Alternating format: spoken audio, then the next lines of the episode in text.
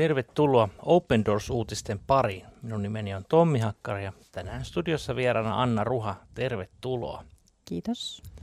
Tiesitkö, että 360 miljoonaa kristittyä kokee vakavaa vainoa tänäkin päivänä?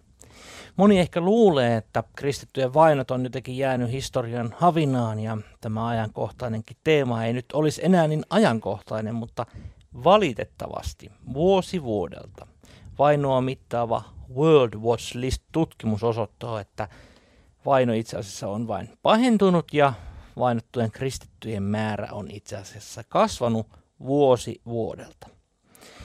Me halutaan tässä ohjelmassa kertoa heidän tarinoitaan, antaa heille ääni. Heistä et kovin paljon ehkä noissa isoissa medioista lue, mutta me halutaan tässä antaa heille ääniä. Tänään se ääni me halutaan antaa pohjoiskorealaiselle Timotille. Ole hyvä. Kyllä, tämänpäiväinen kertomus on otsikoitu Propagandaa, pelkoa ja uskoa. Miten Jumala pelasti pohjoiskorealaisen Timotin? Timothy, pohjoiskorealainen teini, pelkäsi kuollakseen Jumalaan uskovia, mutta Jumala löysi pelosta huolimatta hänet. Pakenin Pohjois-Koreasta yöllä. Ylitin valtakunnan rajan yhdessä monien muiden kanssa. Vesi oli niin alhaalla, ettei tarvinnut uida. Me vain kävelimme joen poikki. Timothy Coe asuu nyt Englannissa. Hän sai ensimmäisen kokemuksensa elämästä Pohjois-Korean ulkopuolella ollessaan vajaa parikymppinen. Hän ylitti Tumenjoen, joka on Pohjois-Korean ja Kiinan välinen rajajoki, ja käveli vuoristoisen maaston yli päätyen kiinalaiseen kaupunkiin – kun kävelin kaupungin läpi, elämä siellä näytti täysin erilaiselta kuin mitä olin koskaan osannut kuvitella tai mitä olin missään nähnyt, Timothy sanoo. Kaikki näytti upealta, eriväriset valot ja ihmisten erilaiset vaatteet. Timothy oli hämmästynyt. Hän oli kasvanut voimakkaan propagandan manipuloimana uskomaan, että Pohjois-Korea on maailman paras maa. Yhtäkkiä se näytti kuitenkin niin ankealta ja jälkeen jääneeltä. Olin uskonut, että Pohjois-Korea oli paras maa parhainen johtajineen, hän kertoo. Mutta Kiinassa kaikki näytti täysin erilaiselta ja paremmalta, jopa tavallinen elämä kadulla sekä ihmisten pukeutuminen ja ruoka, ja erityisesti ruoan paljous. En ollut koskaan nähnyt sellaisia ruokia Pohjois-Koreassa. Timothy oli tullut Kiinaan yhdestä ainoasta syystä. Hän halusi selvitä hengissä – hän oli kasvanut katulapsena 1990-luvun suuren nälänhädän aikana. Asemansa takia hänellä ei ollut Pohjois-Koreassa mahdollisuutta saada työtä tai liittyä armeijaan. Hänellä ei ollut mitään toivoa tulevaisuudesta. Siksi hän näki ainoana mahdollisuutenaan lähteä pois Pohjois-Koreasta etsimään, löytäisikö hän paremman elämän jostakin muualta. Sitä hän ei kuitenkaan osannut odottaa, että päätös johtaisi hänet Jeesuksen luo.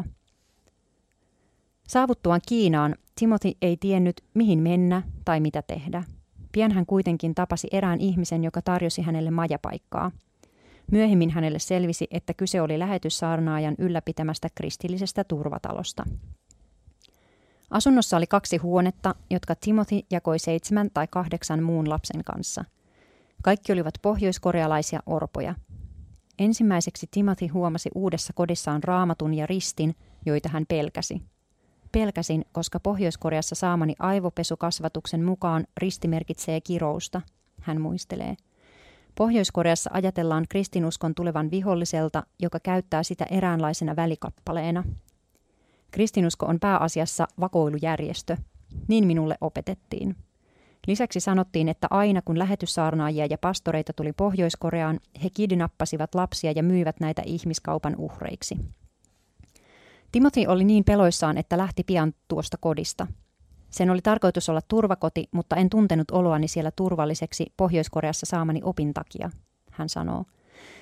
Oikeastaan se oli mitä parhain paikka. Jos olisin jäänyt sinne, olisin säästynyt monilta vaikeuksilta, joita myöhemmin kohtasin.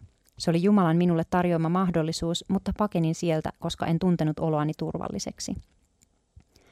Yksi lähetyssaarnaajan Timotille kertoma asia painui kuitenkin hänen mieleensä ja sen hän muisti, kun hänet otettiin kiinni ja palautettiin Pohjois-Koreaan. Lähetyssaarnaaja oli neuvonut Timothia, jos joskus joudut vaikeaan ja vaaralliseen tilanteeseen, huuda avuksesi Jumalaa. Timothy kertoo, Kun minut sitten myöhemmin pidätettiin, huusin, Jumala, auta ja pelasta minut, mutta apua ei tullut. Timothy oli vakuuttunut siitä, että lähetyssaarnaaja oli valehdellut ja ettei mitään Jumalaa ollut olemassa. Kun hän sitten toistamiseen pakeni Pohjois-Koreasta ja joutui taas pidätetyksi, hänet vietiin kiinalaiseen vankilaan. Siellä hän tapasi erään kristityn miehen. Mies opetti häntä lukemaan raamattua ja rohkaisi häntä vielä jatkamaan rukoilemista. Koska Timothy oli vankilassa ja epätoivoisessa tilanteessa, hän oli varma, että hänet tapettaisiin, jos hänet lähetettäisiin takaisin Pohjois-Koreaan – hän päätti antaa rukoukselle vielä mahdollisuuden. Rukoilin monta kertaa päivässä ja pyysin Jumalaa auttamaan, koska olin todella epätoivoinen, hän kertoo. Lupasin hänelle, että jos hän auttaa minut vapaaksi, seuraisin häntä koko loppuelämäni. Lopulta Jumala vastasi Timotin rukouksiin. Kiina vihdoin ja hyvin poikkeuksellisesti suostui karkottamaan ryhmämme Filippiineille, mistä oli mahdollisuus jatkaa matkaa johonkin demokraattiseen maahan, hän sanoo. Uskon, että se oli vastaus rukouksiini. Timothy pääsi matkustamaan Englantiin, missä hän nyt asuu. Open Doors on tukenut häntä ja hänestä on tullut Pohjois-Korean salaisen kirkon edustaja. Timothy ei ehkä elämän vaiheidensa keskellä huomannut sitä, miten turvatalossa kylvetyt uskon siemenet olivat kasvaneet ja kukkivat. Se, mitä hän talossa oli pelännyt, oli rakastavan Jumalan lupaus pelastaa hänet, hänen ruumiinsa ja henkensä. Uskon kautta me joskus saamme hengellisen vapauden ja fyysisen vapauden, hän toteaa nyt. Itse sain ne molemmat. Pääsin fyysisesti vapaaksi tilanteesta, jossa olin, ja lupaukseni mukaan seuraan sinua, jos autat minut vapaaksi. Pyrin seuraamaan häntä, missä ikinä olen. Timothy korostaa myös turvatalojen elintärkeää merkitystä Pohjois-Korean kirkon varustajina – Turvatalojen kautta on opetettu, valmennettu ja varustettu perusasioilla, kuten ruualla, suojalla, vaatteilla, raamatuilla ja muulla materiaalilla, hän kertoo. Pohjoiskorealaiset kristityt salakuljettavat taloista noita tavaroita ja tietoa Pohjois-Koreaan. Ilman turvataloja ei olisi paikkaa, mistä toimia Pohjois-Korean evankelioimisvälineitä. Nykyisin noiden turvatalojen pitäminen Kiinassa on kuitenkin erittäin vaikeaa – en halua edes ajatella tilannetta, jossa turvataloja ei enää olisi. Turvataloja on kuitenkin vielä Kiinassa, ja niiden on oltava siellä vainottujen veljemme ja sisariemme varten. Ne tulevat olemaan väylä Pohjois-Koreassa kerran saavutettavalle uskonnonvapaudelle, Timothy toteaa. Open Doorsin kaltaiset järjestöt johtavat ja organisoivat niitä salassa. Nämä järjestöt saavat tukea myös yksityisiltä lahjoittajilta – kun Timothy muistelee menneisyyttään ja pakenemisiaan, hän näkee Jumalan käden jäljen kaikessa, jopa turvataloajassa, jonka hän koki niin turvattomaksi. Juuri siellä hän, hän ensimmäisen kerran tutustui Jeesuksen persoonaan. Siellä näin ensimmäisen kerran ristin ja lähetystyön tekijän, hän sanoo. Ja ryhmän mukana luin sanaa ja rukoilin lounastauon aikana. Ei ollut sattuma, että päädyin turvataloon Kiinassa. Siellä uskon elämäni sai alkunsa. Kaiken kokemani kautta olen ymmärtänyt, mitä usko Jumalaan merkitsee, ja juuri turvatalossa tuo usko syntyi.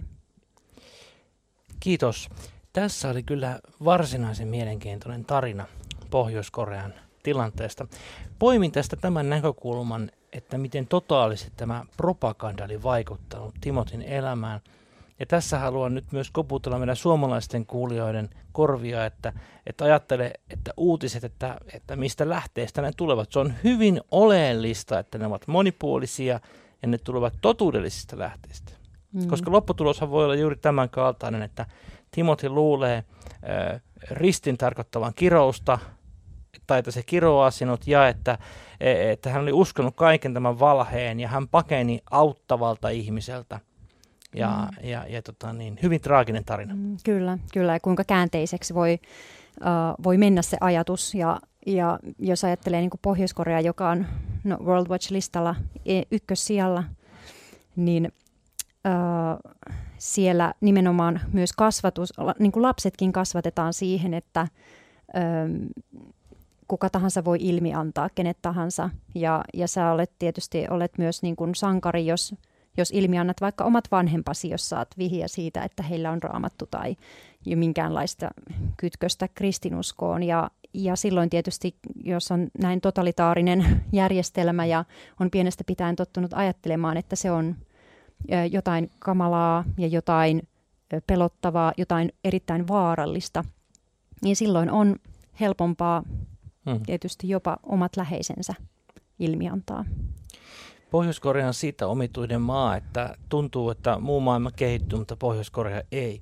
Tämähän johtuu toki siitä, että pohjoiskorealaisilla ei ole pääsyä tiedon lähteille. Ei ole, ei ole siis todella internettiä tai puhelinta tai sillä lailla. Ehm, koko järjestelmä on niin kuin täysin suljettu kupla. Ja siellä tämmöinen on mahdollista.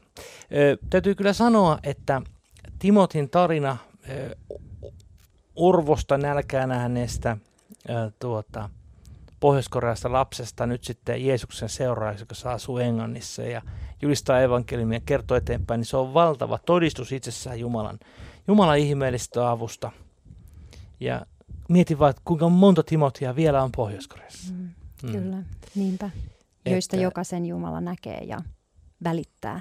Kyllä, kyllä. Usein mietitään sitä, että no mitä sille pohjois voi tehdä – rehellisyyden nimissä on pakko sanoa, että me emme täältä Suomesta käsin juuri mitään, mutta me voimme paljonkin. Me voimme nimittäin rukoilla. Me voimme rukoilla tämän hienomaan puolesta ja voimme välittää tietoa myöskin, mitä Pohjois-Koreassa tapahtuu. Kertoa esimerkiksi Open Doors-lehden, jakaa sitä vaikka ystäville seurakuntiin, Facebookissa jakaa Open, Open Doors-artikkeleita. Mutta ennen kaikkea voidaan rukoilla ja niinpä mekin tässä hiljennyttää rukouksen. Arkas taivaallinen isämme, näet pohjoiskorealaiset lapset, näet Timotin kaltaiset lapset ja näet myös Timotin tietysti. Kiitän siitä, mitä olet Timotille tehnyt, olet hänet johdattanut pois ja olet antanut hänelle uskon lahjan. Pyydetään, että ne samassa asemassa olevat, tänään erityisesti nämä orpolapset, saisivat kokea jotain sitä samasta armosta, minkä Timoti sai kokea ja siunataan näitä Kiinan puolella olevia turvataloja – heidän työntekijöitä. Anna heille, Jeesus, sinun varjeluksesi ja niin kuin tässäkin tapauksessa, niin anna sen sanan kylvön, sen pienenkin Jumalan sanan rohkaisun, niin, niin anna sen tapahtua siellä ja sitten kantaa hyvää hedelmää. Tätä pyydetään Jeesus sinun nimessä. Lisää tarinoita ja faktaa Pohjois-Koreasta löydät osoitteesta opendoors.fi kautta Pohjois-Korea – ja jos sinulle ei vielä tule Open Doorsin ilmasta lehteen, niin kehotanpa sen nyt tilaamaan osoitteesta opendoors.fi kautta liity. Ja senpä välissä löytyy rukouskalenteri. Ota tämä rukouskalenteri käyttöösi ja rukoile vainottujen puolesta joka päivä. Jos Jumala suo, me kuulemme ensi viikolla uusin aiheen. Moi moi!